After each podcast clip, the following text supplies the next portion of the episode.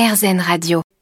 Aujourd'hui pour RZN Radio, j'ai la chance d'être au musée Grévin, même dans les coulisses du musée Grévin. Je suis avec Véronique Bérex. Bonjour Véronique. Bonjour.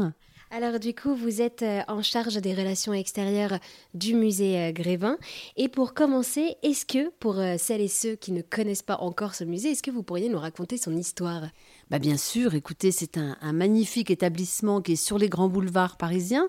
Et en fait, ce Grévin eh bien, a 140 ans cette année a été créé par un journaliste, Arthur Meyer, qui dirigeait un quotidien qui s'appelait Le Gaulois.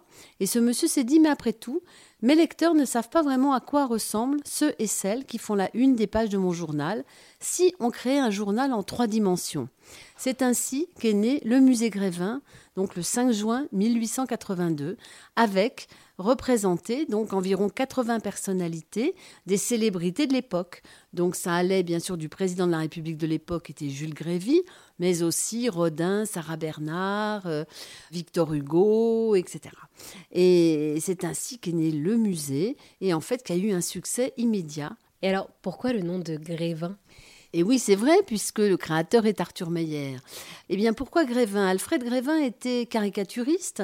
Il faisait beaucoup de dessins dans le Gaulois, donc le journal d'Arthur Meyer, mais il était également sculpteur et il créait aussi des costumes. Il a beaucoup habillé Sarah Bernard et il recevait le tout Paris dans son atelier.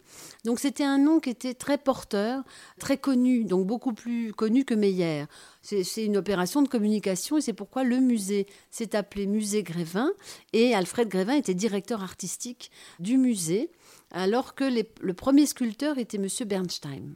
Et alors oui, à ce musée aujourd'hui, bon, il n'y a plus forcément les personnalités de l'époque, il y a quand même des personnalités historiques, il y a aussi d'autres personnalités d'aujourd'hui. Combien est-ce qu'il y a de statues? Au musée Grévin aujourd'hui il y a environ sur le parcours de Grévin 250 personnages, avec certains qui sont d'ailleurs très anciens, puisqu'ils datent à peu près de 1889. Ils faisaient partie de scènes qui avaient été créées pour le centenaire de la Révolution française. Donc on peut retrouver ainsi bah, une pièce historique qui est euh, Jean-Paul Marat dans sa baignoire, assassiné par Charlotte Corday, et cette baignoire qui est une pièce authentique et alors aussi pour imaginer quelles sont un peu les personnalités qu'on peut croiser à Grévin.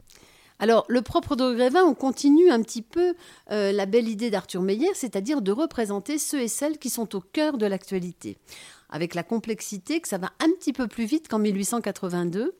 Et il est vrai qu'on peut se dire qu'au XXIe siècle, tout le monde connaît tout le monde. Donc, euh, qu'est-ce qui peut encore attirer? Eh bien, on pense que ce petit instant d'émotion et de rêve, puisqu'aujourd'hui, il n'y a plus de barrière qui sépare les personnages, on peut vraiment être à côté et avoir cet instant d'imaginer que, eh bien, qu'on prend la pause à côté de Brad Pitt, de Red Charles euh, ou de Louis XIV. Ces statues, comme vous le dites, elles sont là en fonction de l'actualité. Mais alors, quand l'actualité est terminée, ces statues tournent.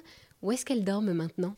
Eh bien, elles vont dormir dans ce que j'appelle ma malle au trésor. C'est effectivement un endroit où, quand on retire un personnage, eh bien, euh, nous les gardons quand même. Mais malheureusement, euh, les maîtres, euh, carrés obligent. Imaginez, depuis 1882, si on avait dû garder tous les personnages, eh bien, je crois qu'on pourrait plus entrer dans, Grévin.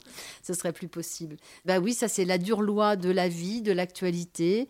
Et voilà. Mais c'est pas parce que une personnalité entre à Grévin qu'une autre s'en va, heureusement on arrive à avoir le, plus de personnalité possible et à les conserver le plus longtemps possible. Eh bien, merci beaucoup Véronique pour avoir répondu à toutes mes questions. Mais merci Marie-Belle et puis euh, un gros bisou à tous vos auditeurs euh, d'Erzen Radio et à bientôt à Grévin.